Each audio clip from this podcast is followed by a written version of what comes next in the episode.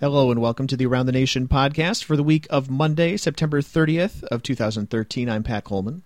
And I'm Keith McMillan. This is our rundown through the week that was, week four in the 2013 Division Three football season. That means, yeah, we're more than a third of the way home, a third of the way to Selection Sunday. A lot of conferences, especially if you're in an eight-team conference and you have to play those seven conference games. You've got uh, seven weeks left to play them. This might have been your last non conference week, or it might have been a bye week. And, you know, if you just glanced at the top 25 scores, maybe you thought this wasn't a particularly great week in Division Three football, but there are a lot of games uh, away from the top 25 and one or two within the the uh, ranks of the ranked as well to uh, take a look at, and uh, we will run through those for you and uh, kind of touch on some of the big stories. And You've probably listened to this podcast before, so I may not need to explain it in such detail each and every time. There's one game in particular that jumps out at me, uh, Keith, and it's because it's a basketball score uh, involving a school that doesn't actually play basketball. Mass Maritime. Uh, losing to uh, losing to Worcester State, Worcester of Massachusetts, uh, 64-63. Mass Maritime because they're a maritime school. Their uh, students are out uh, on boats the whole winter. So there are no winter sports there whatsoever. This is their basketball score, and they lost that one 64 63. Yeah, and it, it, sounded like, Pat, it was a game for the ages, you know, for lack of a better term, just just an insane back and forth, and it won on the final seconds. But, you know, to, to jump back real quickly to what you said about the week itself, it did kind of look like um, week four just wasn't the most exciting matchup, maybe because. Um, it was the week where a lot of teams had their bye, or uh, you know, you know, teams were were just getting into the beginning of conference play, and uh, it, you know, again, if you look at that top twenty, the top of that top twenty-five, it really did. Uh, the week kind of stunk, you know, to be blunt about it. And then as you work down the rest of the list and you start reading about some of the other games, there really were some outstanding games. And uh, Mass Maritime, Worcester State may have been the outstandingest, if that's a word. We're going to pretend that's a word for right now. Um, the point in when this game got really interesting, um, Mass Maritime midway through the second quarter goes up 41-14 in this game on a, on a hundred yard uh, interception return from Kevin Stanton, and you know at that point obviously uh, Mass Maritime's feeling pretty good about themselves, and uh, Worcester State slowly starts chipping away at that lead, scores six consecutive touchdowns uh, by the end of the third quarter to go up 58-41. So yeah, now they're that's feeling, all just a 44-0 run, not no big deal. All right, so they're feeling pretty good about themselves uh, at that point. Mass Maritime scores uh, four times in a row to go back up 68 uh, 63-58 and then uh, and that's with 110 left in the game and then Worcester State gets the ball back uh, at the you know and, and takes it down scores uh, as time runs out to win 64-63 and the the besides the fact that that back and forth is amazing, that's the second time that Worcester State this season has scored in the final minute to win a game by one point. They did it two weeks ago against WPI to win 15-14. Kind of a different game, uh, you know, when you look at 64-63 and 15-14. But uh, but the same the same type of team, I guess. They're they're uh, never give up on themselves and uh, are, are, have shown themselves to be pretty either lucky or clutch, whichever one you believe in. I always like a game that ends when a team takes the snap and kneels on the conversion because the game is already over and there's no point in there's no point in snapping the ball. Yeah, right. Only something bad can happen. You can you could get it blocked and give up a two point, uh, you know, return and lose the game that way. So at that point, yeah, kneeling on it is actually the safe thing to do. It may be the coaching call of the week, I guess, at this point. Yeah, for those of you who. Uh, you know, watch those NFL games where they call the teams back out of the locker room to come out and kick that extra point that doesn't happen in the NFL. You're not. I mean, the, the calling them out happens, but you're not allowed to block an extra point and return it. So I think that uh, that that last extra point is just for the gamblers. Uh, this one, yeah, you have to you have to know as a coach that you uh, just want to kneel that down. Um, think after the dramatic ending of uh, the Augsburg St. John's game a couple of years ago, Augsburg was called out of the locker room to uh, to come out and snap the ball for for an extra point, and they did the same thing. They knelt on it that's been a crazy conference, and it was a crazy conference on Saturday too. So far, the the brand new MASCAC, and I, I was, you know, I mentioned in Triple Take, I was really interested to see. Uh, what Western Connecticut would come out and do uh, against uh, the conference favorite, basically against Framingham State, and they held their own, which makes me think that Western Connecticut is in a position to be a factor in that race.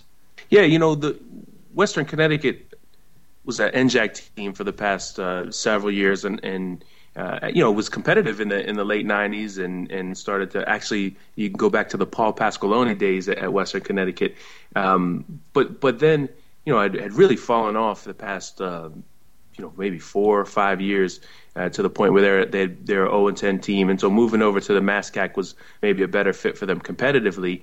And then this is also the same time when the schedules opened up because the the the NEFC and the MASCAC split, and so we see a lot of New England teams, a lot of the old NFC teams playing NJAC teams this season, and and, and so it gives us a lot of comparison um, to, to how the teams in the East match up, and those are the type of teams that that the Framingham States and the Bridgewater States of the world are going to have to beat in the first round of the playoffs if they if they get that far. So it, it's given us a lot of tests, and I didn't mean to, to go way around the circle and not talk about the game at all. It was 14-12 Framingham State. Malik Van Alstyne uh, had had the big game, and, and, I thought the the score, you know, was was the uh, outstanding is not the word I'm looking for. The the surprising thing to me because uh, you know both of these teams in, in, the past few weeks have been able to put a lot of points on the board, and 14-12 was uh, was a, was a surprising result. But but Framingham State coming out on top. The uh, it, but you raised an interesting point in that end around that you ran there. If we play the, the the score comparison game, the thing you're not supposed to play, you end up with Western Connecticut State looking fairly competitive against Rowan. You know through that triangle of Framingham State, and you know I, I think we knew that Western Connecticut would be better, would get better. That I thought that you know Joe Loth coming to coach there would help them out and yeah. would bounce back a little bit. But if you're trying to play comparative scores compared to how Western Connecticut played against Rowan in the past, uh, I, I'm I'm I would say that a 2012 result head to head between the two of them would be more instructive as to how those teams would match up today, rather than taking the fact that uh, Framingham lost to Rowan 29-19 and Framingham beat Western Connecticut 14-12. Yeah, you know, but we, we, we like to stretch things like that. We like to look gives us something to talk about, right? Right. We we like to look uh, further down the line. Pat, you mentioned in the opening of the podcast that we're a, a third of the way through the season, and, and or, or third of the way to Selection Sunday, and to hear the word Selection Sunday already is like is stunning because we're still in September. But uh, but that's what we do. I'm just reminded as I pass through last year's scores. I'm sure if you're a Western Connecticut fan and you're listening to this, you're screaming, "But we played Rowan well last year." That's true. That's true. Uh, Rowan beat Western Connecticut 30 to 24 in That's 2012. Right. That was, that was the, yeah. Yeah, that was a, a shocker almost of itself. Uh, some of the other games that happened. Um, you know, so we talked about a game with a, a, lot of offense. We talked about a game with a lot of defense. There are a couple other games in the NJAC as NJAC play uh, started up in uh, places this week with a whole lot of defense. Um, Rowan and Montclair, uh, Rowan going up seven nothing, and and that never changing, and uh, uh, TCNJ giving Southern Virginia a look at what the NJAC might be like and beating them seven to two. Yeah, uh, they played defense in New Jersey. That that that's the line this week. They sure did least, this right? week. Yeah. We'll, uh, we'll we'll we'll claim that. Yeah, Rowan scored on the third play of the game, and uh, you know they scored this instead of scoring early and often, they just scored early and not again. And, and, it worked out fine for them. And usually you see that 7-0 score, and there's some kind of big weather event. But the the box score in the Rowan game says clear and cool, wind nine miles an hour, so the weather wasn't really a factor uh, in the game. It just was a low scoring game. And uh, Rowan now, you know, at, at, two and one with with two wins, uh, two you know big wins for them. One being a being a non conference game, and another being a, against a you know a, a usual rival. Uh, uh, now they go back and, and maybe kicking themselves for blowing that lead against Del Val, but. Um, but you know, maybe a team we have to keep an eye on for possible uh, contention in the NJAC. And on the other side, uh, TCNJ, who I think you know with the tumultuous kind of off season they had, they you know coming off a season in which they were not particularly world beaters, and I think we may have predicted them to go one and nine or something like that. Um, for them to, you know, I say they only put seven points on the board, but they held uh, they held Southern Virginia to 92 yards of total offense. When the Knights join the league next year, that's going to be a really tough road for them. And I'm not just talking about the highway. No, you're right. It is a long trip from Southern Virginia to New Jersey, and, and, they'll have to do it several times to play that schedule. But they won the get in the conference, and and uh, you know if there's there's no openings in, in the conferences closer by, you know you take what you can get. Now, yeah, you mentioned Pat the the 92 yards, only five first downs, two of 14 on third down. Really impressive defensive day uh, for TCNJ, and that's good because they weren't all that impressive themselves on offense. Just 243 yards. Uh, the touchdown came uh, midway through the second quarter, actually very late in the second quarter. Sorry, and um, you know. It's it's it's tough, I think, as a defensive player to to to be out there, you know, drive after drive after drive, trying to protect a a, a very small lead, and whether it's seven two as it was in this TCNJ game or uh, or 7-0 in, in, the Montclair State Rowan game. You know, for offensive players, you, you, constantly think all we have to do is hit one play, hit one play, and it's the same way for a defensive player, especially if you're a cornerback or somebody who's who's stuck out on that island, and every play is, is high pressure because uh, you know if you if you miss one tackle or you give up one big play, it, it's a tie game. So you have to give a lot of credit, I think, to the defenses in the uh, in TCNJ and Rowan to, for protecting those leads for quarter after quarter. As uh, Southern Virginia imp- uh, fell to two and two, uh, one and two against Division three schools, and they won't play another D three school until November.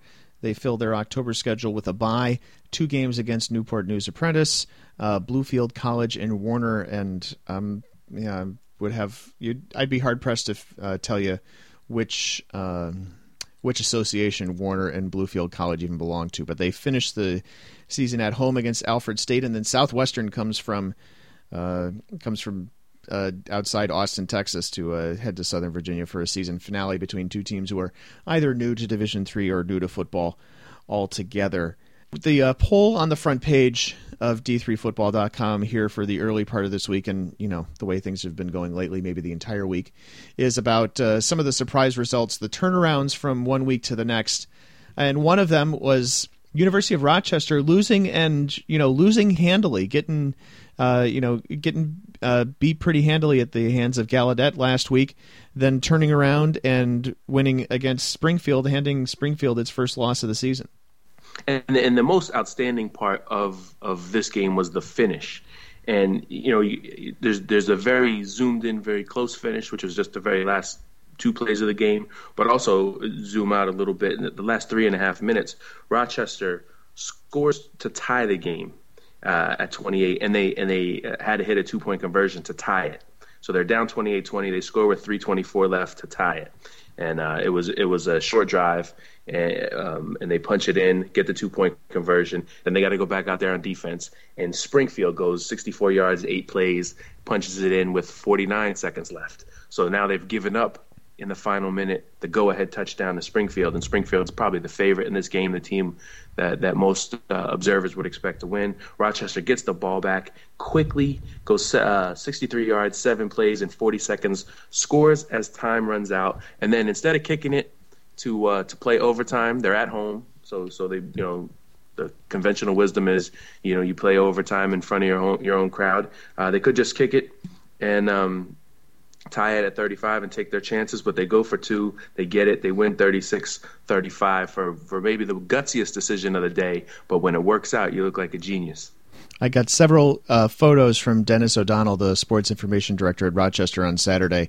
Uh, one of them is uh, on the front page and is part of that uh, part of that game story or, or part of that uh, front page story, and it is a uh, it is a mob scene. And for Rochester, you know, they lost by the you know they lost by the um, you know they went there was a two point conversion involved obviously earlier in the season for them as well. I didn't say they lost by that, although I did say it actually twice. Uh, I didn't mean it. Uh, I'm thinking about uh, then when they won by the two point conversion back in week two at Teal uh, when they had to score um, had to score late in the game and then again with the two point conversion to win that game. Yeah, and I guess part of the reason is you know they, they don't trust the kicker well, I mean, and, and, so the reason why they needed two two point conversions in the fourth quarter was because there was a missed PAT earlier in the game. Right, right, and that's what that's what I, I was getting at in, in, this game. That um, you know, they, they opened up a twenty to seven lead against Springfield, and, and it was the third touchdown they scored that they uh, missed the PAT, and, and that that's why they needed to go for two when they tied it. But then, you know, at that point, you know, a lot of times in a game, coaches coaches in their game plan they hang on to a two point play, and sometimes they hang on to it not just one game, but several games. They hang on to these the, the, the play they think will get two points when they need it at, at some point during the season. And so for Rochester to already burn a two point play, eh, you know, just three minutes ago, and then have another one dialed up and to get it both times. You know, I, I don't know what the rate is in D three, but you know, in the NFL, it's like just under fifty percent getting two point conversions, and I wouldn't be surprised if it was you know maybe around 40% successful in, in D3 and so to have to have two and convert two is uh, something of an anomaly and that's pretty impressive. And it must have been a fun fun way to to watch Rochester win at home uh, and especially beating Springfield which was uh, you know about one second from being 4-0 the uh, a lot of the interesting games, uh, the ones that we're spotlighting, are in the eastern slash northeastern slash whatever uh, quadrant of the country. Um, you know, another one that uh, kind of turned was uh, Brockport State going up twenty eight nothing and then never scoring again as Alfred came back and won it in overtime. And the only way I can relate to this, I, I played in a, in a game like this way back in the 90s where you know we went down 20 to 0 and we came back and scored four touchdowns in the final uh, 956, but who's counting? Um, and, and, won 28 to 20. But it, it's when you get up in a game, the, the strange thing is offense needs to keep scoring. And as we when we talk about these top 25 games later on, when the scores get out of hand, you know it, it's hard it's hard for us to blame those teams to get, for for continuing to score when you look at comebacks like this Brockport State uh, Alfred game. Uh, Brockport State was comfortably ahead, Mass Maritime was comfortably ahead, and and teams can score so quickly uh, in college football these days that. Uh, that you do, your offense does have to keep scoring. And as soon as you give up that first touchdown, sometimes the pressure can can start to build you know the, the, the pressure goes all, the way to the team in the lead, which is a it, it's very strange, you know. But they but in the um the you know Alfred scores and then they got a 70 yard interception return to score again about a minute and a half later in that game. And I and at that point in the game probably the pressure really shifts to Brockport to protect its lead and then you start playing not to lose and Alfred is the team that has all the momentum even though they're trailing in that game. And it's it's a weird phenomenon but when you watch a football game with a big comeback you see it happen. You see the the life kind of sucked out of the team with the lead, and you, the team with the lead is usually the one who's who's who's in control of the momentum and the and the the tempo, the feel of the game. And I, I feel like sometimes in games like that, the team in the lead gets nervous and tries to protect its lead rather than staying on the attack. And and you know, obviously, I'm speculating because I wasn't at the Alfred Brockport game. But when you when you watch a, a score flip like that, 28-0, and then 28 points in, uh, for Alfred in the second half to tie it, and then they score in overtime to win it and they win that game 34-28 you know you either attribute it to outstanding halftime adjustments or some kind of momentum shift or a little bit of both the there's one other game in that part of the country uh, that I, I, would like to talk about, but when we talk about the way that uh, that Alfred came back in this game in the second half, it reminds me about how Wesley just blew the game open in the first quarter at Birmingham Southern. If we had any thoughts about uh, you know where things were going for uh, for Wesley after their loss last week at Mary Hardin Baylor, I don't know if it turned on the uh, on the bad snap that uh, turned into the safety that made it nine nothing, but then it was bam, bam, bam, uh a couple of uh, returns for touchdowns, and really uh, Wesley finished that game off in 15 minutes.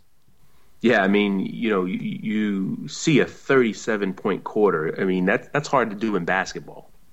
And, I'm not saying that to be funny. I mean, it's hard to you 37 points in a quarter. You know, I, I had to I had to ask uh, how did how did they get to 37? Because I you don't have that many possessions on offense, right? And as you pointed out, Pat, there there were there were three return touchdowns plus a safety for Wesley uh, in that first quarter at Birmingham Southern, and you know we could give credit to to Mike Drass and Chip Knapp for for you know whatever they said during the week about forgetting about what happened at Mary Hardin Baylor and staying focused uh, or getting focused on on Birmingham Southern uh, we could give them some credit. You know, you could give the defense credit for just just playing. Uh, you know, scoring what 23 points on their own in, in the first quarter. Uh, which is more than Birmingham Birmingham Southern scored in the whole game, but never letting that be a game. I think Wesley obviously went down to uh, to Alabama and asserted its dominance, and now, you know, to me, I, I feel like there's a residual effect too.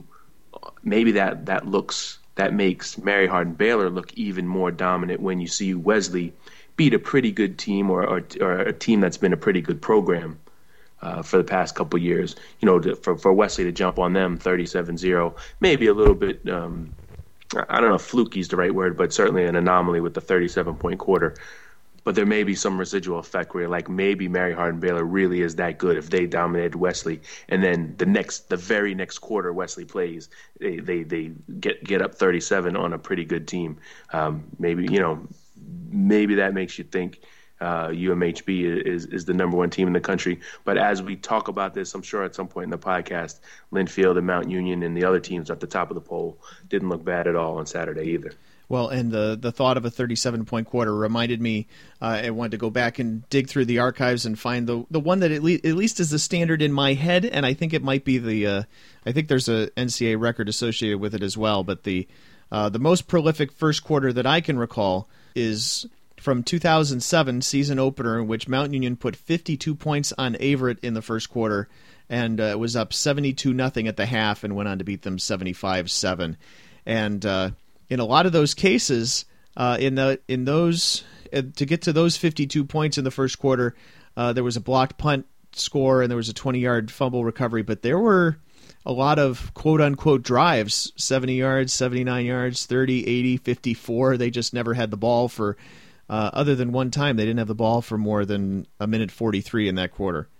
Well, that's kind of the, the way it went for Birmingham Southern on Saturday. Wesley uh, got the opening kick, went uh, 66 yards on 10 plays in five and a half minutes to go up 7 0. Then they come back with the safety. Then when Wesley got the ball back later in the quarter, that's when they started scoring, scoring bang bang. You know, they they uh, Kadosu catches a touchdown pass, and Capapula with a fumble return, Amir Petros with a with a fumble return, and then with one second left in the first quarter, uh, Harold took an interception back uh, 85 yards, and so that ended up being uh, you know probably the most outstanding quarter in in Wesley uh, football history. Although there may have been a quarter in there against Linfield, Linfield a couple yeah. years ago in the playoffs that that may qualify as outstanding as well. The uh, the other game I wanted to talk about with uh, exciting uh, fourth quarter and finishes and that sort of thing is the Buff State Ithaca game, uh, a game in which let's see these teams combined for 44 points, 27 of them in the fourth quarter. Buff State battled back from a, a 10 point fourth quarter deficit and took the lead, but then uh, Ithaca came back and scored with 22 seconds left to win 24-20, and Ithaca is unbeaten, 3 0. Yeah, and, and that was my exact thought when I when we first uh, noticed that finish, uh, that three and zero. Oh, now you got to start paying attention to Ithaca, and and I was we were thinking, you know, things things shift, and they can happen. Those shifts can happen quickly on a Saturday, but with Springfield losing, and it was really just one play for for Springfield that that kept them from being four and zero. Oh, and and then Ithaca now three and zero. Oh, maybe that's the team we start thinking of um, in in that part of the country, and it was a big comeback for them. Vito Buffoli was the guy who uh, who caught the 30 yard touchdown pass with 22 seconds left, and uh, now Ithaca, yeah, team we, we we have to start keeping an eye on at three and zero.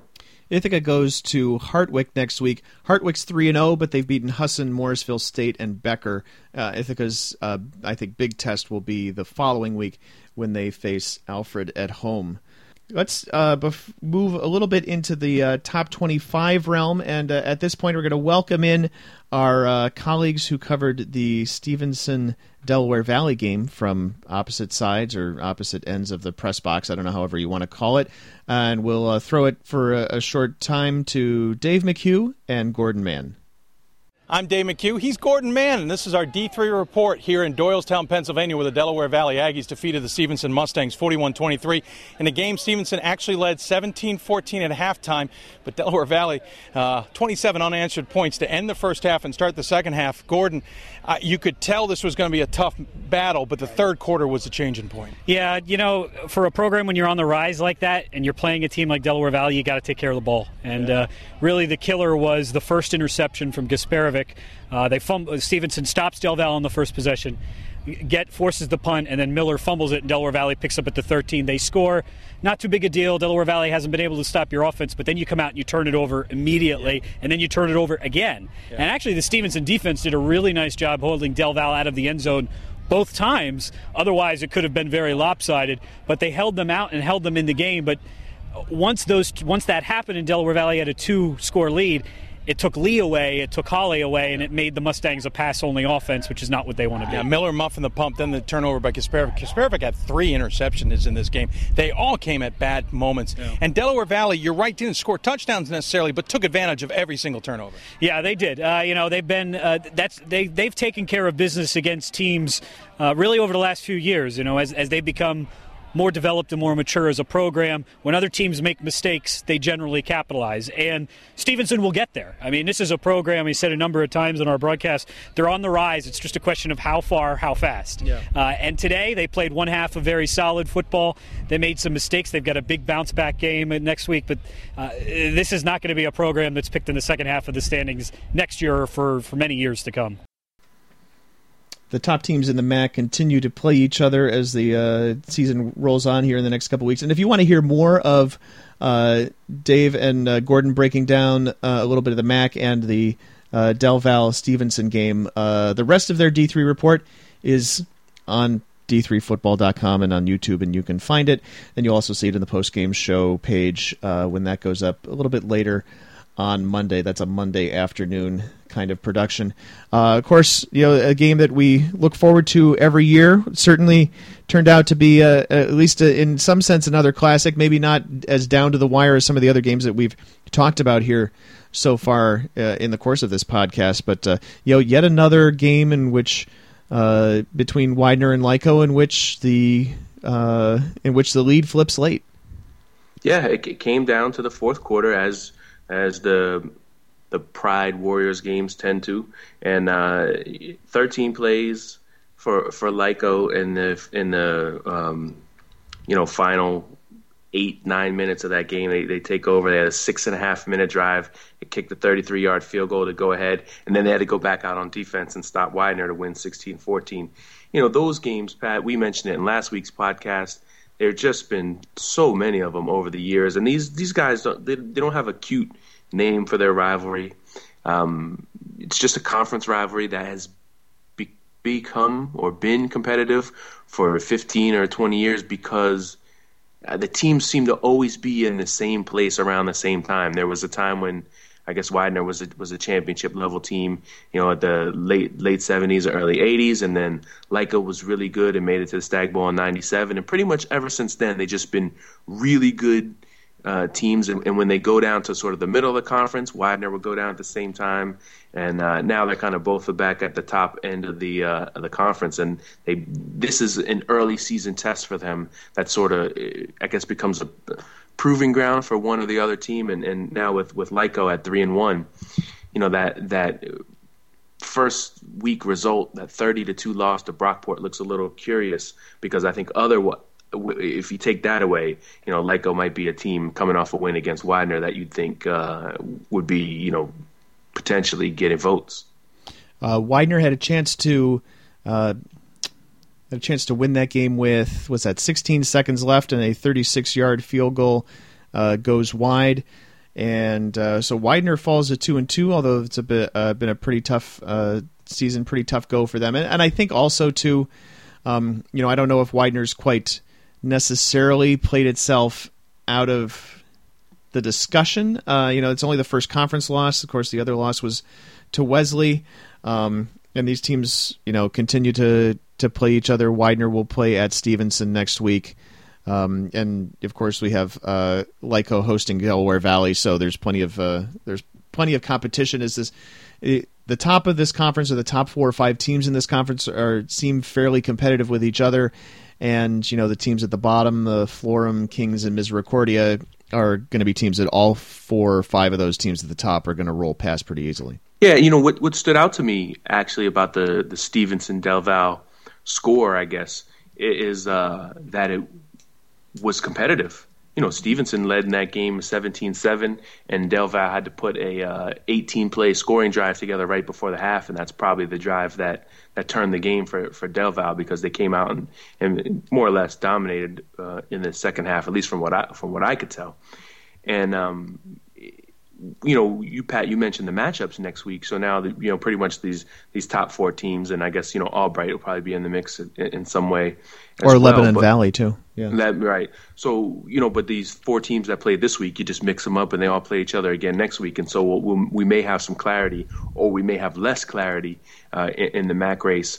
You know, by the time uh, you know by this time next week. Um, but I thought the fact that Stevenson really hung in with Del Val, even though the score started to get away from them at the end, means maybe they'll be in the mix uh, and and be more than just a spoiler uh, for for the rest of the way here. And at some point, someone will, uh, of course, have been in the mix to get into the top 25. Uh, as Widener, the number 24 team, loses. Uh, St. John's, the 21st ranked team, loses. Um, and we'll talk about that in a second. But, of course, this is another one of those uh, pre uh, the appearance of the pre uh, the appearance of the top 25 uh, Keith and I are talking about these games you know mere hours after they've happened. I'm not sure either of us has even necessarily cast our top 25 vote at the moment but um, I'm looking at a team that was on the outside last week by just a couple of votes not having gotten a whole lot because you know a, a, a, vote in the 30s for the number 25 or number t- number 26 spot is really low.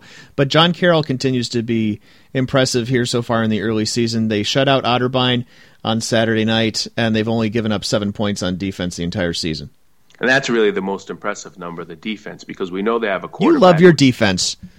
I mean, it's only natural, you know. Obviously, I I, played a little defense, but I think uh, you know what happens is that we get used to sometimes seeing these gaudy offensive numbers, and you forget that numbers on defense can be just as gaudy as well. Although gaudy is not really the right word for it, but there were some really stifling defensive totals today. I'm, tr- I'm trying to think of the you know a, a good word for defense. I mean they, these smothering. Know, uh, they smothered, they they snuffed uh, the offenses, and I'm talking about uh, you know Linfield and Case Western Reserve and Wabash and Allegheny and uh, Wittenberg and Oberlin, like they you know holding teams. You know Whitewater uh, had a shutout.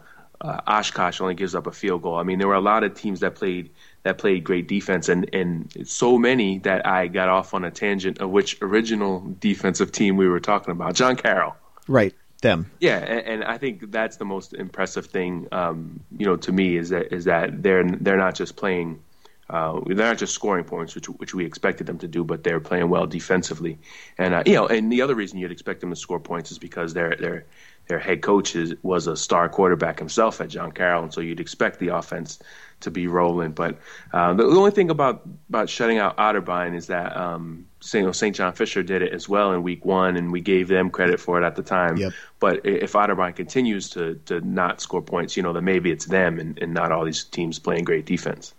That's true. The only seven points that John Carroll gave up on the season was last week to Baldwin Wallace, and uh, on Saturday, Baldwin Wallace beat Muskingum 23 13. Uh, Keith touched on the three shutouts in the top 25 by an average margin of, oh, that's a whole heck of a lot of points. 65 plus 65 plus 45 divided by 3. Uh, yeah, you guys can do the math. It's somewhere over 55. I know that much.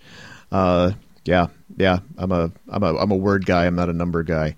Um, And uh, getting back to that uh, St. John's game, did we did we all think that this was a, a possibility that St. John's could get let down uh, after beating St. Thomas last week? The one thing that made me, you know, that that made me have pause about that during the course of the week is that St. John's has generally played pretty well at home against Concordia Moorhead, and a lot of the shenanigans have happened on the road. But then I went back and I looked through uh, Triple Take and some of the uh, box scores and game stories that I pulled out from weeks past or weeks past, years past, and linked in there. And you know, those are those have been some home games and some road games for St. John's in those games.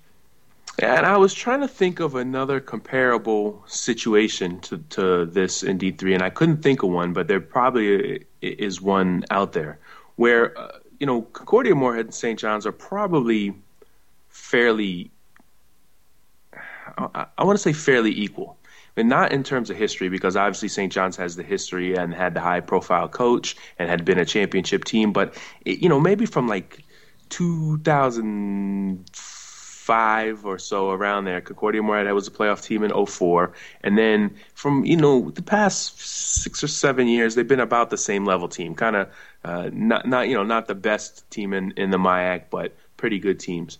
And, but if you asked, if you just took a random sampling of, of D3 fans, so many more people would, would know St. John's and have a higher opinion of St. John's than would have Concordia Moorhead. And so, you know, the the victory is not that surprising because you and I know the history of of that conference rivalry, and we know you know that that Concordia Moorhead is, is has been pretty good in, in, the past. But I think it's surprising. It may be surprising to people who don't follow the MIAC very closely because um, they don't Concordia Moorhead just doesn't have the name recognition, and, and you know just last year being an eight and two team and being left out of the playoffs. Uh, you know you, you you forget about them even though they were they were a very solid team last year and probably we should have expected them to get off to a 3 and 0 and now 4 and 0 start. Uh, but but this is also the first big test for them uh, I think this season. One of the things too I think that plays into the how this how this rivalry has played out over recent years is that uh, I, I, believe that St. John's is Concordia's biggest rival. Concordia sees St. John's as their biggest rival. Um, partially, I think, because they're the closest team geographically in the MIAC. Uh, Moorhead is way up practically in the northwest corner of Minnesota. It's on the border with Fargo of, uh, of North Dakota, and it's a you know it's a four hour trip sometimes to get down to the Twin Cities where most of the teams are. St. John's is only maybe two hours away or so. But of course, for St. John's, they have bigger fish to fry uh, in their mind. They, I'm sure they see. Obviously, they see St. Thomas as their biggest rival, and I think if you were to pick out a competitive rival, they probably feel uh, more. Uh, they probably get up more for a game against Bethel uh, yep. than they would against Concordia. Yeah, that's a good point, and and it's Concordia has been sort of the odd team out, even though it's been a competitive team for most of the you know past several years. Uh, the closest thing I could come to when I was trying to think of a situation like it was was Louisiana College in the ASC. Like for for so many years, it's been Mary Hard had been Mary Hardin Baylor and Hardin Simmons, and then finally.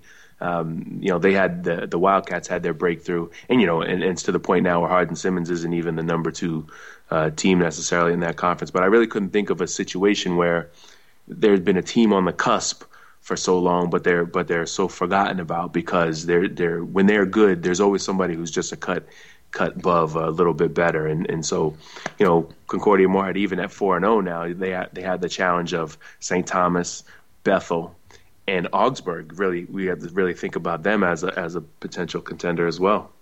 We talked about uh, John Carroll as a candidate for the top 25 spot or two that might open up. Um, you know, uh, Keith just briefly mentioned Augsburg, and Augsburg handled Hamline pretty well this week. Uh, I think the the only question mark about Augsburg is they kind of struggled with Gustavus Adolphus a week ago. Um, but Thomas More presents an interesting picture as well. It's a team that had you know dominated the President's Athletic Conference, I think, for six years in a row. Uh, won the conference championship, possibly more, um, and then kind of fell off a little bit. And now, you know, with having handled Waynesburg uh, pretty handily, that puts them in good position to be at the top of the conference when they uh, face W and J in a couple weeks. But they've been pretty, um, I say, fairly dominant. But uh, you know, facing Capital and Westminster, the first two games didn't necessarily show us anything. But Waynesburg is a different example. Yeah, I mean, you know, Waynesburg was unbeaten coming in, and for Waynesburg, I think I made the point in Triple Take that they'd won you know, 14 of their past 15 or, you know, 12 or 13 or something like that. They'd won a bunch of games and they even beat Thomas More last year, but they'd never had to go on the road and play a big game. All their road games last year were, you know, St. Vincent and Thiel and Bethany and all the teams you would expect that upper half pack team to beat. So for Waynesburg, this was a big test for them, and they got off to you know to a uh, they scored first. I shouldn't say they got off to a great start because after scoring first, uh, Thomas More scores the next four touchdowns and, and basically blows that game open. And and yeah, what I take from that game is yeah, Thomas More, they're legit. They're they're back. Um, and that's probably a team that I, I may have creeped them into top 25 last week. You know, there there were the, all those same teams: the Thomas More, Widener, Concordia Moorhead, St. John's, uh, Johns Hopkins. Those were the teams that were like around the 20s last week. But I think if you know, for voters, um, and, and, Pat, you know, we mentioned this the the by the time people listen to this, the the new poll will have already been up. But I think voters will probably have crept uh, Thomas More up there a little bit uh, after this week because this was the first really significant test for both Waynesburg and Thomas More, and, and Thomas More passed with flying colors. In, at the top of the poll, we had, uh, of course, as we mentioned uh, earlier in the week, we had the two top teams in the top 25 playing uh, a couple hours apart uh, on uh, at least on the map, and then a few hours apart on the uh, on the calendar as well if you were, say, a Linfield fan and uh, watched your team, you know, beat down Case Western Reserve in the first game, and then went uh, down to see Mount Union, I think you'd probably leave that game at halftime. Uh, Mount Union was pretty good, and you know they were blowing up a team that was terrible, and I'm not sure that either team, watching the other team's game, necessarily learns a whole lot about the other. No, I mean, you still got to take the opportunity, I guess, if you're in town you know to see them live. Especially um, if you're in, especially if you're a Linfield fan and Linfield's never played Mount Union or certainly never played at Mount Union. Right, or a Linfield coach, advanced scout type of person. I mean, if maybe if that I, could have happened. If I were doing that, I would fly. I would have at least somebody fly back late and uh, and watch that game in person and just you know watch the way Mount Union operates. Because for all the years that that Linfield has been an elite team in D three and Mount Union has been the elite team in D three or or the one A, one B. You know, um, they've never they've never met. There's been times when they've been on the track to meet, and it, just hasn't happened. And so, uh, right now, uh, those are two of the top teams in the country, and it could happen uh, at some point down the road. If for me, I'm having a tough time picking out whose dominance is, is more dominant, who's more impressive. You know, on on Saturday, if you'd taken in both of those games, you, know, you wouldn't have gotten but you know five minutes of uh, of of drama, I guess, between the two games because Linfield uh, they they weren't out in they didn't run away with it necessarily right away. It was only twenty four nothing at the half, but they you know they did uh, obviously. Um, Case Western never scored, so they were never really a part of that game. And then, as you mentioned, Mount Union, you know, early and often, and uh, end up scoring 84 in that game. And just if anybody's curious, the the touchdown that made it 56-7 in that game early in the third quarter was a pass, and the rest of the touchdowns for uh, for Mount Union were all uh, runs. And you know, I, I, don't know if you can do anything about that. So yeah, both teams pretty dominant and, uh, and, and close by on Saturday. Hopefully, somebody out there had the good sense to try to watch both teams on the same day, and and maybe at some point down the line, you'll be able to watch them on the same day in the same stadium playing against each other that uh, uh, I wonder. 84 is a lot for Mount Union. I'm not sure we'd have seen that before. And you remember Marietta actually jumped on top first in that game. They uh, they they got the ball first and they went 75 yards to go up seven nothing, and then it was off to the races.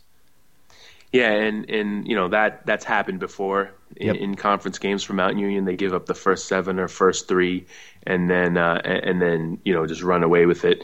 And, and so the moral of the story is if you're playing Mount Union, unless you're Whitewater or St. Thomas or somebody, you want to take the ball. Yeah, if you win yeah. the toss. I don't, I don't know if it you know necessarily matters because Mount Mount Union um, when they get going, uh, team you know, and, and this shouldn't be as big an issue for a conference team as a, a, team that sees them for the first time in the playoffs.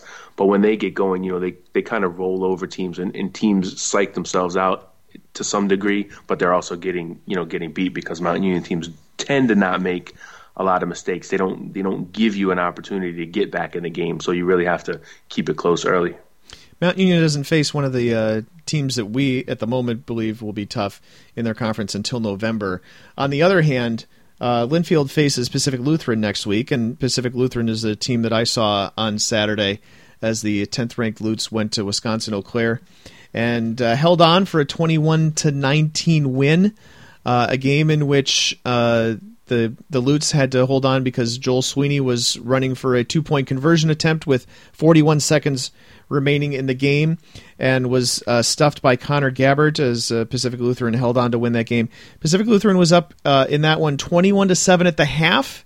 And as the game kind of wore on, I finally began to see a little bit of what I had uh, hoped to see of Joel Sweeney. Joel Sweeney is the uh, now senior running back for Wisconsin Eau Claire, and every time I've seen Eau Claire over the previous few years, they've either been playing St. Thomas or they've been playing Wisconsin Whitewater, and it's really uh, I think it's fairly unfair to judge a running back solely on his uh, his um, success against either of those two teams because those are teams that are fantastic defensively and especially against the run.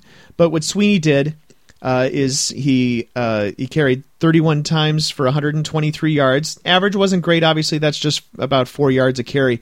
But he had a couple of big uh, pass catches uh, on the uh, on the fourth quarter drive, the one in which they had a chance to tie the game. He had a uh, he took a little swing pass and took it 38 yards, including a nice spin move out near midfield. And he's a big guy. Joel Sweeney's a big guy. Um, let's you know, just give you some actual numbers and not just definition there of of the the big guyness that Joel Sweeney is. They list him at 6'1", 249, and I wouldn't uh, I wouldn't dispute that. That's uh, that seems fairly accurate. And he took another uh, he took another swing pass later in the uh, later in the drive and took it down into the into the red zone. Uh, the Eau Claire quarterback scrambled down to the two yard line. Two plays later, Sweeney punched it in, but then got stuffed on the two point conversion, and Pacific Lutheran uh, goes home happy. I, I say that because that's one of those cliche lines, but I think Pacific Lutheran, um, and if you watch the post game interview that we had with uh, Scott Westering after the game, I think Pacific Lutheran kind of goes home happy anyway because the journey is such a big deal for them, but they also go home with a W. Yeah, and, and you know, for Eau Claire not getting a, a W, what a tough schedule these guys played. And, you know, they're 0 3 right now. They feel like you know they most likely feel like they should be two and one.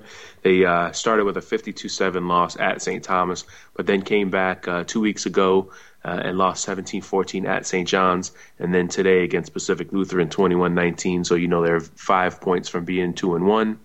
Uh, and then it doesn't get any easier for them, and, and I just kind of feel for this team because it's probably a, a, lot better than you know one in five, which is what they may be uh, in a couple weeks here. They go to Platteville, they host Stevens Point, and then they go to Whitewater uh, on October 18th. So you know this is probably right now. I'm, I'd be willing to bet this is the best schedule or the toughest schedule in the country, at least through six weeks. Uh, St. Thomas still in the top 10. Uh, St. John's is dropping out of the top 25 probably after uh, after Saturday. Pacific Lutheran top top uh, 10. Platteville, Whitewater in, in the top 20. Uh, that's tough. That's tough. Uh, and you know what else would be tough? Uh, you mentioned Pat Joel Sweeney, 249. Seeing that guy in the open field, taking him on head on, it's yeah. crazy. I, yeah. I, I, go, I go below the you know below the knees or below the waist and you might not you might not necessarily bring him down. Uh, mm-hmm. and one on. one of the reasons why I think uh, it was possible for Eau Claire to to come back in this game, I mean Pacific Lutheran didn't score in the second half. Um, uh, the uh, the rain really started coming down.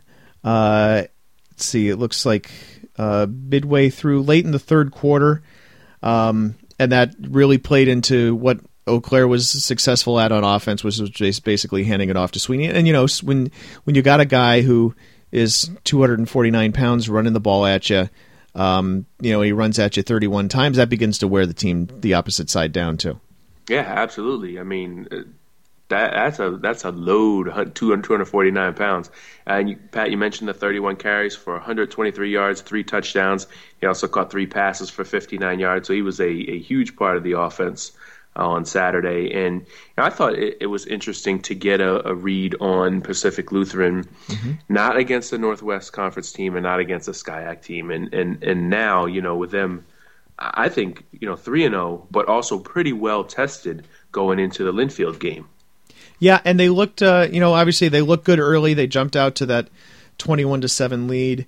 Um, they made a couple of key mistakes in the second half that uh, that really cost them and made this game um, you know, made this game winnable or at least tieable uh, for Wisconsin Eau Claire. Um, you know, PLU picks off a pass near midfield and can't capitalize. You know, they let a couple of uh, scoring drives go to the wayside, eh, or potential. Obviously, they weren't scoring drives, right?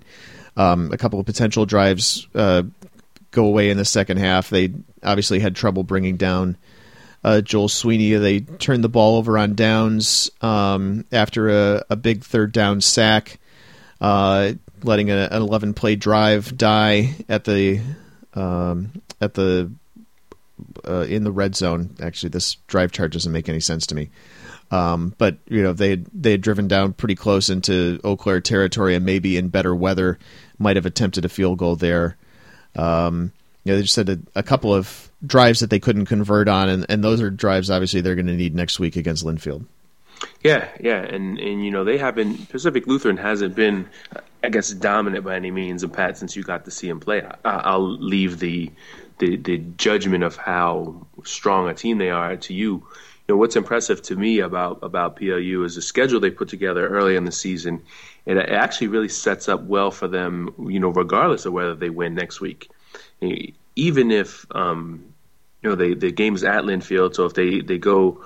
Uh, south, uh, you know, a few hundred miles and, and play their uh, their rival, and they don't win that game, they have they'll have a win uh, against Cal Lutheran and Redlands in the bag, and one of those two teams is likely to win the the, the SCIAC. Yep. Then you, you're going to get some um, some OOWP strength of schedule, and I man, it's way too early to be breaking out. No, it's that, not. But no, it's not. opponents, opponents winning percentage. You'll get some of that from from the WIAC most likely with a win of, uh, at Eau Claire. And then uh, the schedule kind of for the, for them for Pacific Lutheran gets a little easier uh, after Linfield next week. They're home against Lewis and Clark and Pacific, at Willamette, home against Puget Sound, and then at Whitworth to close out the season. I think you know when you set up a schedule and you have that the real the tough teams in the beginning of it, uh, it I, I think Pacific Lutheran has has played about as, as tough a schedule as it could play to get ready for this Linfield game. Dalton Ritchie, quarterback, uh, impressed me maybe a little bit more running the ball than he did throwing the ball on Saturday, but you know maybe the conditions had something to do with it. Um, Kyle Warner, the big wide receiver, he was kind of bottled up for uh, by Eau Claire. He did have eight catches for 68 yards, and almost half of them came on one play that uh, took him down to the two yard line early in the game. Uh, Kellen Westering as a wide receiver was pretty well bottled up. I liked both of the tight ends. Uh, I thought Tim Orr looked good, and I thought uh, Lucas Sancho looked good for them. I, I thought uh, that that's a their their pass catching threats. They look pretty good in the open field there. Uh, and Nico Madison, the running back, is uh, you know maybe didn't get as many opportunities because he only ran the ball 11 times on Saturday. But I could see where he's a guy who's got some talent, and you know, like Pacific Lutheran has done in the past, you know line up in a bunch of different formations, use guys in a bunch of different ways. Yeah, and you know one thing we should mention about uh, the game next week at Linfield is uh, you know both of those games last season were competitive. Pacific Lutheran lost uh, early in the season at home by a touchdown to Linfield, 31-24, and then went out there uh, to Linfield in the in the playoff game and gave them quite a scare. Linfield hung on 27-24, and then uh, you know went a couple rounds deep into the playoffs, three rounds, I guess. I think we're going to go over an hour on this podcast, just so you know. Um, there was one other thing I want to, uh, because we're you know I don't say running short on time because the time's theoretically unlimited as long as uh, Keith and I are able to stay awake and keep talking. But um, I wanted to really uh, encourage people to go back and watch that interview with Scott Westering if you haven't already, not just to see uh, make fun of me in the rain, but um, you know uh, Scott Westering talks about. Uh, the impact of losing his dad, uh, Frosty Westering, who of course was the longtime head coach and uh, they had won uh, four national titles, three of them in the NAIA and one of them in Division Three in 1999. How they've dedicated this season to him and, and that sort of thing. I definitely encourage you guys to go and listen to that because he spoke about that uh, freely without me even uh, having a chance to raise the subject, um, which I thought was pretty gracious of him, considering we were, you know, standing out there in the cold and rain after a, a pretty, well, it was a pretty tense fourth quarter if you were a fan. I don't think anything gets uh, Pacific Lutheran uh, particularly rattled. They have a they have just that vibe about them as they've had in the past. Um, Keith, did we have any other uh, top twenty-five games we really wanted to go over? I don't know if if we re- really need to hit any of them um, specifically because none of them were all that competitive. Maybe you St. John Fisher at, at Cortland State. That was probably the other uh, actually, the game was at St. John Fisher, but they played against Cortland State. That was the other game that was um, intriguing to me because uh, you know, matched an Empire Eight team and an NJAC team, and, and two teams that, that may end up you know winning uh, their respective conferences and end up being a, a, good game. You know, but but before we jump ahead, I should just just mention um, because you brought up Frosty Westering.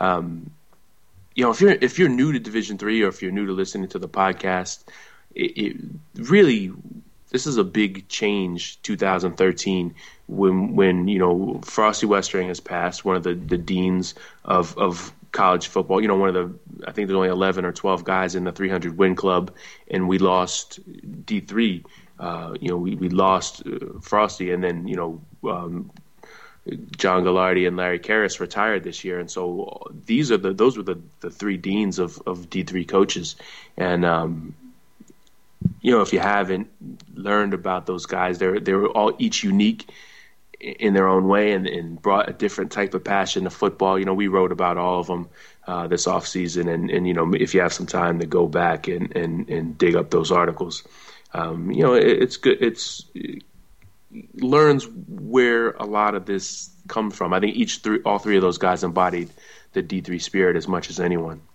And to find those articles, you would go to the news menu on any of our any pages on the website and click uh, click notables out of that. That's where our news archive is, uh, and you would just go through 2013 stories until you found uh, some of those in the off season, uh, May, February, April, those sorts of uh, times, and then uh, November, December.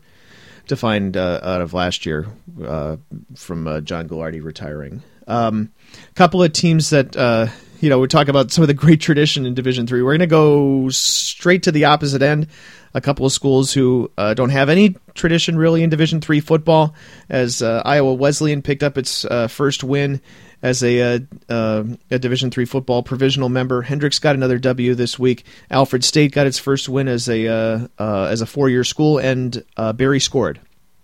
Yeah, I mean th- those sort of welcome the D three football for uh, for quite a few teams, almost across the board. You know, Southwestern and Hendrix played each other, so clearly one of them had to win. But it was a it, was a competitive game. You know, uh, Hendrix got out to a lead, and, and, Southwestern made it interesting for a little bit. And so, you know, signs of encouragement I think on on both sides there. Hendrix, you know, I learned from reading the around the region that. Um, you know, partially built with some transfer players, and that's one of the reasons why they, they've had more success than some of the other you know brand new teams, but uh, but still new to D three, and, and and you know you have to tip the cap for them uh, winning. Berry obviously scoring points against a varsity opponent is a, is a sign, uh, a step in the right direction for them.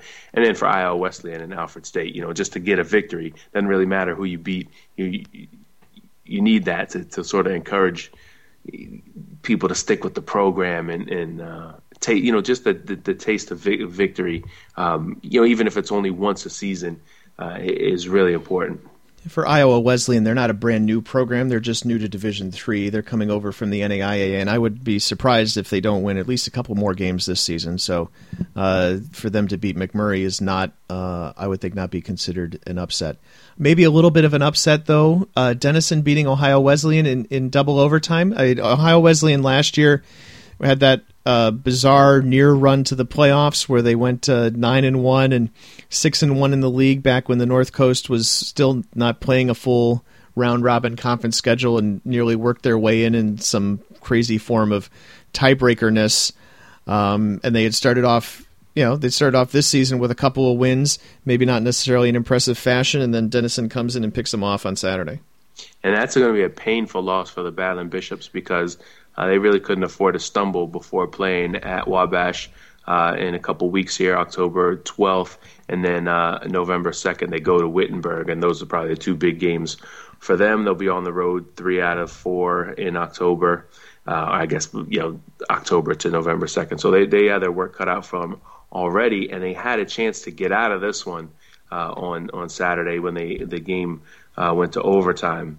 And you know what's weird is before this run of success for Ohio Wesleyan, you know a Denison Ohio Wesleyan game going to overtimes, you know, wouldn't wouldn't shock us at all. Those are two teams that are you know generally pretty pretty evenly matched, but you know, we Ohio Wesleyan had a stretch where they won 14 out of 15. They were nine and one last season, but didn't have the strength of schedule to get in the playoffs. And um, you know, the tiebreaker didn't didn't break for them uh, as well. This game on on Saturday, uh, you know, they came back, tied it um, in the final three minutes at 27, and then uh, each team uh, managed to score again in the in the final minute after uh, or Ohio Wesleyan scores uh, with a minute 12 left. Denison comes back and scores with 24 seconds left, and then they each went back and forth once in overtime before uh, Cal- Colin Morris's 13-yard run uh, wins it for Denison. That was not a game that any of us picked as the game of the week in triple take. Um, but it certainly uh, ended up being one of the games. I think the game of the week uh, if you take context out of it, uh, is that Worcester State Mass Maritime game, and none of us picked that either. Uh, just kind of going back through and maybe scoring triple take from last week, even though we're over an hour. You, you guys are still with us, right? Um, let's see. Uh, I picked Wesley Birmingham Southern. No, you picked Wesley Birmingham Southern. I picked. I'll gladly let you have it if you no, want it. no, that's okay. I have it later. Uh, I picked Concordia Moorhead St. John's, and I think Ryan Tipps with Hope at Illinois Wesleyan gets the W there. Yeah, yeah, that ended up being a pretty good game. 14-7, uh, Illinois Wesleyan won, but I think it sh- probably showed us more that that Hope is is pretty legit and maybe a contender in the MIAA. Uh, in surprisingly close game, Wash U at Centre. That was a 31-14 game that uh, uh, that Ryan picked. You picked Olivet at North Park. I'm not sure how that game qualified as being surprisingly close, but okay, fine. Um, and Stevenson Delaware Valley uh, was my pick for surprisingly close, and I don't know if 18 points is surprisingly close. I've always found surprisingly close is actually really difficult to pick.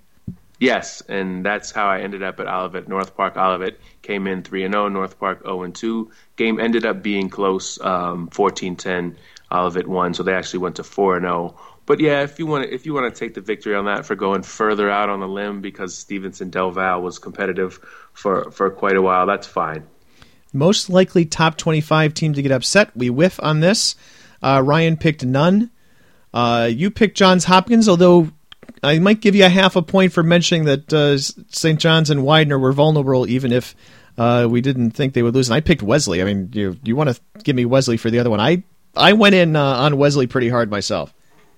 Yeah, yeah, that's true. I, will take the half point because I, I, did see those both of those games being competitive, and uh, yeah, the the lead of it is since it wouldn't be much of an upset if Concordia Moorhead beat St. John's or Lyco beat Widener. I'll go with Muhlenberg, but uh, I would definitely lose the other half a point because um, Muhlenberg was not all that competitive. It was 45-13. They'll be on your radar. Ryan takes East Texas Baptist. You take the Cleveland area, uh, and I took Huntingdon. I mean, I was Huntingdon certainly won, but um, you know, like I note in the uh, description, I'm a I'm a week late to that. Um, you know, Cleveland. Okay, what what do you got? What do you think? Yeah, I don't know how. I don't think you can win on the radar. That's what. That's. I like getting to that point of writing triple take because I'm like, at least this one can't be wrong. It's just who I'm watching this week. Which team could get lost? Uh, could get caught looking ahead? You and I both picked Pacific Lutheran, and we were pretty close on that. Yeah, well, I'm I guess I'm personally a little glad that they didn't uh, get caught looking ahead because I think that Lin- that Linfield Pacific Lutheran game sets up to be the game of Week Five. Ryan took Wooster over Hiram. Wooster did beat Hiram 38-24.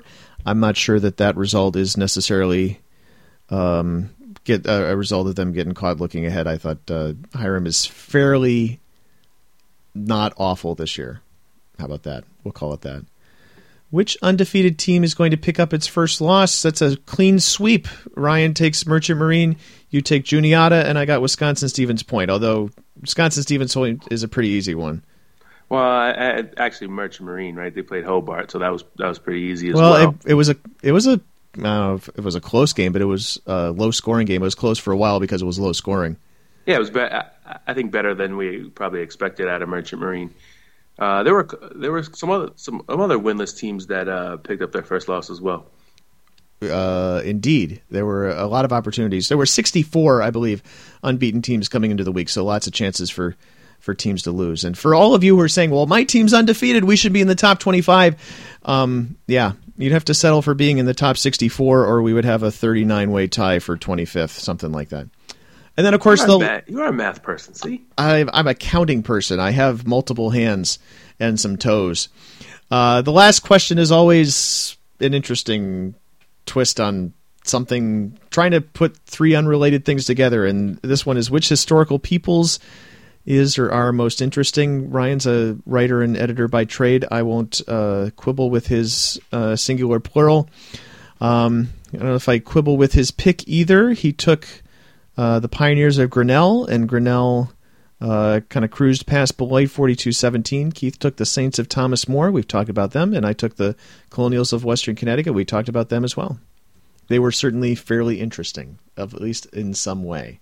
Maybe not the so, most interesting, but they were interesting. Uh, the Lancers, I think, are the most interesting historical peoples if you can, can if you can define Lancers as in Worcester State as a people. And if only we'd foreseen the uh, comeback from down 41 14 to win 64 63, then we'd have all been triple take geniuses. But we maybe will be triple take geniuses next week, and you can find it on the site on Friday. That is uh, the triple take is the three takes of uh, Keith McMillan, myself, and Ryan Tipps, our senior editor, and uh, that is our predictions for the week. You find that on Friday. Backing up through the rest of the week, you'll find uh, Around the Nation column has a regular presence now. Uh, throughout the week on d3football.com, starting with snap judgments on Sunday. If you haven't read that already, go back and read it. Um, and then we have, uh, of course, the D3Football.com play of the week. That is the first thing Tuesday morning. Uh, we have the post game show on Monday afternoon. I referenced that earlier, but that is where you guys put in your, uh, you give us your D3 reports, and we got a couple of them on YouTube already uh, via email from uh, a couple of games this week. So we'll have those for you along with highlight packages. Um, I can't help you that the highlight packages are all skewed towards the one team there's only a handful of schools that do balanced packages and highlights, and we really like those. So thank you, um, uh, Stevenson. And I, am sure there's a couple others. I just can't think of them right at the moment. So, um, oh, Buffalo State does some balanced uh, highlight packages. So thank you, you guys, and everybody else. It wouldn't hurt you to throw in a highlight of the other team, especially if you won. You know, go ahead and throw the other team a bone every once in a while. Um, we have those on Monday afternoon. Um, Monday morning, of course, is this podcast. You may have heard it. And Around the Region columns come out on Tuesday and Wednesday.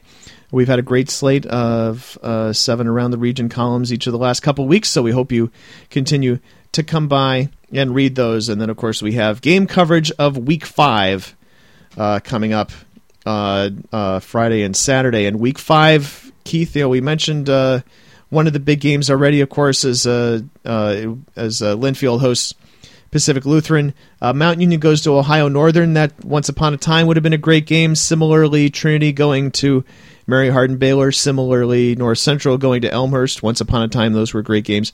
Um, I suspect, looking at this schedule, I'm probably going to be at the Augsburg Bethel game um, on uh, on Saturday. And I remember from last year, Augsburg nearly took Bethel out. Uh, yeah, I actually don't remember the, the finish, but I, I remember it being a um, a dramatic finish and a good game. And I think I've been looking for you. You know, we've talked about Augsburg, but we need to see them beat somebody uh, highly ranked for for them to really make that leap. If you read uh, the kickoff predictions, you'll know I think that Augsburg is uh, one of those teams that gets in the playoffs at nine and one. So we'll see if I have any vague idea what I'm talking about, as already the MIC looks a little different than I thought it did in August. Uh, Wesley hosts Huntingdon, as uh, those teams uh, have played uh, some not so competitive games in the past. Maybe Huntingdon can uh, change that. Uh, we mentioned earlier that Del Val is playing Lyco and Stevenson's playing Widener. Uh, Christopher Newport's at Methodist. That's a game that uh, has been fairly competitive in the past, and it's there haven't been too many times in which the winner of the USA South has run the table or even had the uh, won the regular season championship outright. So I'd be surprised if CNU runs the table this year either. Uh, Augustana is at Wheaton. Uh, Johns Hopkins at Juniata, Coe at Buena Vista, and Buena Vista has been uh, a little bit surprisingly uh, good so far this year. Um, we could pick out a lot of games outside the top 25. Catholic goes to Hampden Sydney. Emory and Henry is at Randolph Macon. Emory and Henry, you know, Keith, we talked about them a lot last week, and they didn't play this week, but their conference schedule starts after they went 3 and 0 against, you know, three members of the USA South. Yeah, and, and Randolph Macon didn't play this week either, so uh, no advantage there. And the the Jackets are a little kind of hard to figure out because uh, big loss in the opener to Johns Hopkins, and then beat Averett and Bethany pretty handily. And and you know the reason we're intrigued by this at all, uh, besides personal reasons, is um, the the ODAC is oh, just always it's such a hard conference to figure out. You know, that's kind of the calling card in the ODAC is that they may not have a dominant team that will go to the Stagg Bowl, um, but they always have a great conference race, and it's getting ready to get underway. And, and, you know, we're looking at could it be Bridgewater, could it be Catholic, could it be Hampden Sydney, Washington Lee, Guilford might be good, and, and it could be either of these uh, buzzing, flying teams that meet on Saturday as well. Buzzing, flying teams. I suspect a. Uh, I, I think I see a trend or a, a question for next Friday's triple take. Uh, Pacific is at Whitworth. We have Carroll at Lake Forest, and there was another game as of these 120 some that I was scrolling past here that I thought was interesting and has uh, clearly escaped me. We mentioned the Ithaca Hartwick game earlier in the podcast, uh, and uh, Baldwin Wallace is at Otterbein, Redlands at Occidental, uh, Capital at John Carroll stop me if you've heard this one before. I'll stop you because if you made it this far on the podcast, you're you're wonderful fan, and uh, we appreciate it. That is the Around the Nation podcast for the week of September 30th, 2013. Don't forget to get those Play of the Week nominations in by 5 p.m. Eastern Time on Monday.